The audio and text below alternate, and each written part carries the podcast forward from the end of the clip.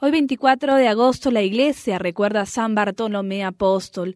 Probablemente el nombre de Bartolomé no es propiamente el del apóstol, sino simplemente un apelativo que significaba el hijo de Ptolomai. El martirologio romano señala que predicó el Evangelio en la India, habiendo ido después a la Armenia Mayor, donde convirtió a muchas personas. Por tal motivo los bárbaros le despellejaron vivo y el rey Astiages le mandó decapitar. San Bartolomé predicó en Mesopotamia, Persia, Egipto y otros países. Otra leyenda oriental afirma que el santo encontró a San Felipe en Hierápolis de Frigia y fue con él a Licaonia, y San Juan Crisóstomo sostiene que el santo evangelizó a los licaonios. San Bartolomé, ayúdanos a enfrentar la vida con valentía y que cada una de nuestras acciones nos vayan acercando a la eternidad a la que estamos llamados.